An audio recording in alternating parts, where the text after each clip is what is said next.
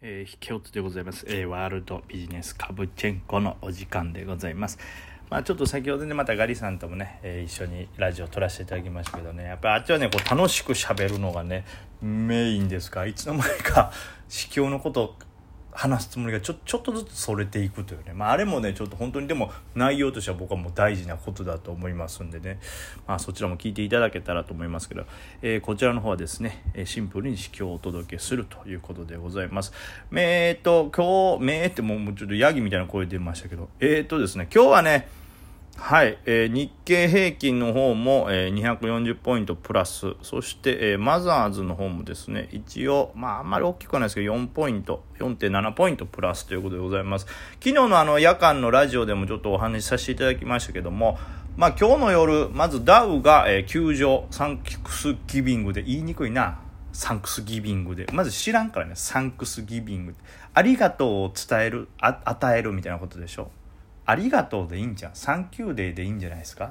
まあいいや、そんなことは。はい。 Thanksgiving Day ということで、今日の夜ダウがお休みでございます。そして、えっ、ー、と、明日ですね、11月27日は、えー、ダウがなんか短縮営業みたいな、そんなんあるんだな、ちょっと僕もあんまり今まで勉強不足してたんで分からなかったですけど、なんか時短営業みたいな感じで、まあその分商いちょっと、えー、おとなしいんじゃないかと。そしてそのまんま、えー、土日に入りますので、まあ、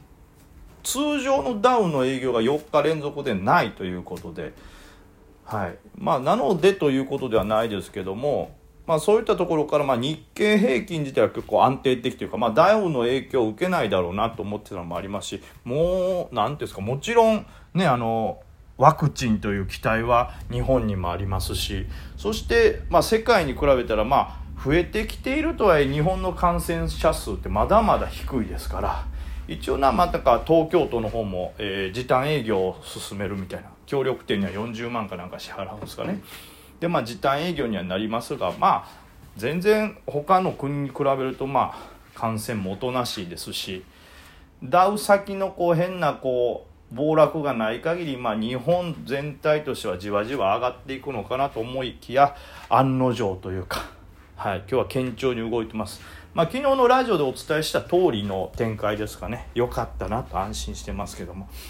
まあこれ本当はもっと言えば26、27、えー、そしてまあ4レーンでこうダウが平常じゃないってことをもう少しね僕も早めに伝えておけたらっていうのもありますしそれを僕はもっと早くうん聞いてればというか、まあ、聞いてたらというか、まあ、知っていたら、はい、そもそも昨日の下落の大きさっていうのをもうちょっと予測できたんじゃないかなと思うんですけども。それは僕のちょっとアンテナの張り方が甘かったのもありますね。261日休みだけやと思ってたんでね。はい。そこら辺はちょっと甘かったんで、まあ、今後ちょっとねより勉強していかないとダメ。やっぱダメですね。この大きな額をかければるようになればなるほどこうねちょっとしたことで資産に対してのえー、まあ金額の動きっていうのは大きくなりますからアメリカのスケジュールとか、まあ、この世界中のね細かくこう指数に関わるスケジュールっていうのは一応こうカレンダー的に頭に入れといてですねその上でこうイレギュラーな事件が起きたらそれに対応していくっていうような昔はそんなことなんかできへんよとかそんなことして意味ある俺草の小型やでって思ってましたけどこれ大いにやっぱ意味あるね。でもこれあの皆さんもね、あの、どれぐらいの皆さんがレベルの方が聞いてるかわからないですけど、僕なんかま基本的にはほぼほぼ初心者でしたし、まあ今もまだまだ相場歴も短いし、実力で言うとそんな大したレベルじゃないですから、思いますけど、それでもですよ、やっぱりこうね、続けてたらね、なんとかなっていくもんですね。その続けてやっていくことによって、こう、なんていうんですかね、自分が、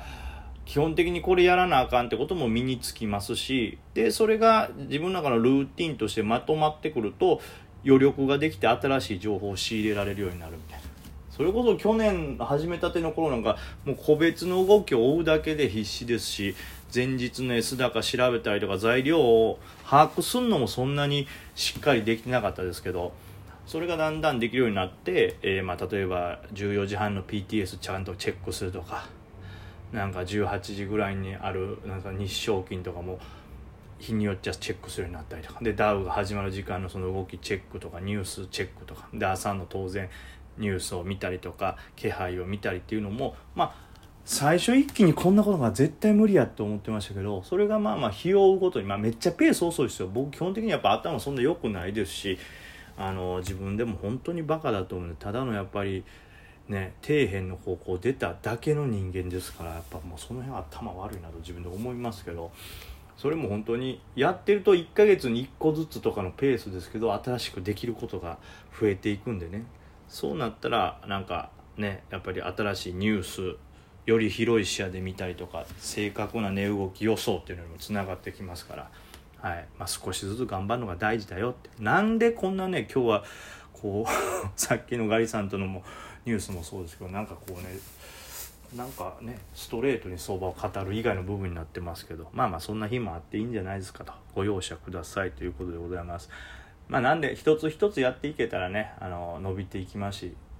もう僕はだんだんと次からそういう、えー、米国のスケジュールとか、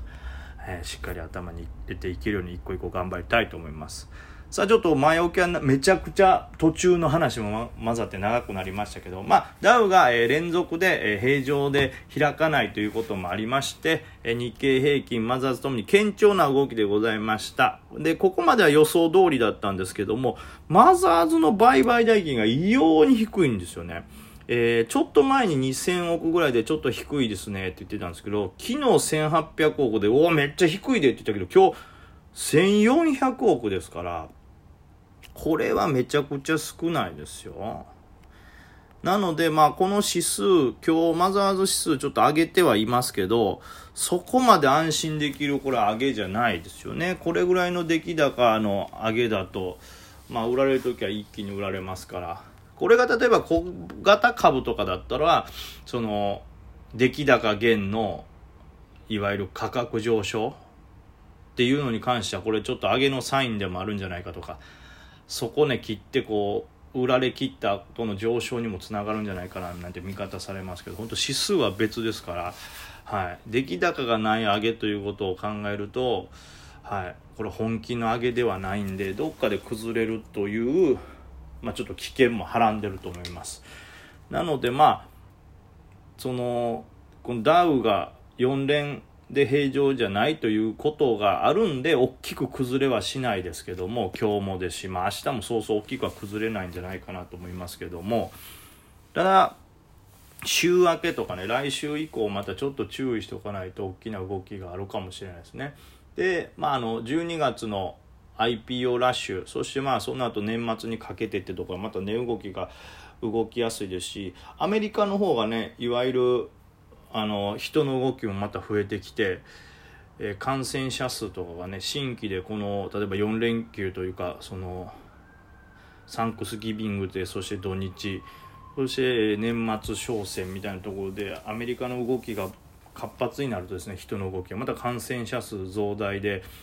なんかリスク懸念みたいなでね交代もあるでしょうから。まあとりあえず今週に関しては僕はまあダウもマザーあ違う違うマザーズも日経もこれも堅調だと思いますけどまあ来週以降はちょっと、えー、警戒は必要かもしれないですね。はい。まあ、出来高は伴ってないということなんでしっかりとした上げではないということでございます。で、えー、また繰り返しますけど、日経平均の東証一部の方もですね、まあ2兆4000億ということで、まあ別に枯れてはいないですけど、大盛り上がりでもないということで、まあこれは本当に夜間の、えー、今日ダウが急上というのもあって、ちょっと控えてる方もいるのかなという印象ですね。で、まあ小型株では全体的に盛り上がってるのは、まあやはり、えー、自動車関連、EV の自動車関連今日ちょっとまた盛り上がりましたね。でもまあ今までに比べると、まあ一回盛り上がった後なんで、全体的にも、まあ絞られてますし、銘柄も。で、まあ盛り上がるのもどっちかというと、そこまで大きくないというか。この前の電池関連も1日、1日半ぐらいで終わりましたけど、まあ、今回は1日を持たなかったかなという感じですね。まあ、中にめちゃくちゃ人気の銘柄だけいくつか跳ねてるという感じですね。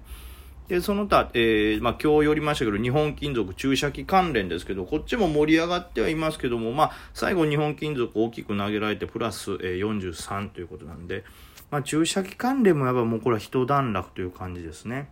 それと対照的に資金がまた入ってきてるのが、これもだから EV と同じで、バイデンさん関連ということで、えっと、一時期ちょっと前盛り上がったのにもう一度資金が来た感じで再生エネルギーですね太陽光などがまた盛り上がってる感じですね。あとはまあこれもそうですねジーンズメイトなんで鬼滅の刃がまた、えー、まあ土日も控えてということで、えー、数値を伸ばしております。だからなんかあれよね、ちょっと前にあった材料をもう一回こう、なんかその中で、えー、もう噛み直した方がいいんじゃないかっていうところに資金が集まってるって感じですね。えー、鬼滅の刃、えー、EV、電気自動車関連、そして、えー、太陽光と。で、まあ太陽光はね、結構絞られて見てるというか、そんなに細かいパーツパーツまでは見られてないんですけど、EV 関連に関してはもう本当に、えー、バッテリーがどうとかその中の電子部品がどうやってどこまで見られてるんで、まあ、資金がすごい幅広く入ってるんで難しいですね。でまあ電気自動車 EV そして太陽光の再生、まあ、あとは水素なんかもそうですね。この辺全部こう合わせてですけど全体的には小型株の方に資金が入ってきております。あの小型株の中でもさらに小さい、まあ、いわゆるまあ言い方は悪いですけどクソカブちゃんとかねボロカブちゃんなんて言われるようなところに資金が流れてる印象ですね。なんでこの辺は時価総額が小さいんでやっぱある程度まとまった資金が入るだけで急に暴騰してこう、まあ、その後大きく下げたりもしますけどそういうちょっとマネーゲーム的な要素もあってその辺が盛り上がってるって感じですね。だからこの辺はマザーズの売買代金が少ないというところはこういうのが影響してるのかなと。今までならバンザーズの中でも、まあ、例えばベースであるとかまあ、EAI インサイドもそうですよね、まあ、時価総額が高くてここが上がったらマザーズが上がるよみたいな寄与度が高い時価総額が大きいところが盛り上がってましたけどもそこが落ち着いた分マザーズの売買代金がちょっと下がり気味でそして小型株、えー、低時価総額に資金が移ってるっていう感じですね。はいまあ、今日の S 高いろいろ出てますけどもそれを引き続き特に小型に集中して明日以降も見ていきたいと思います。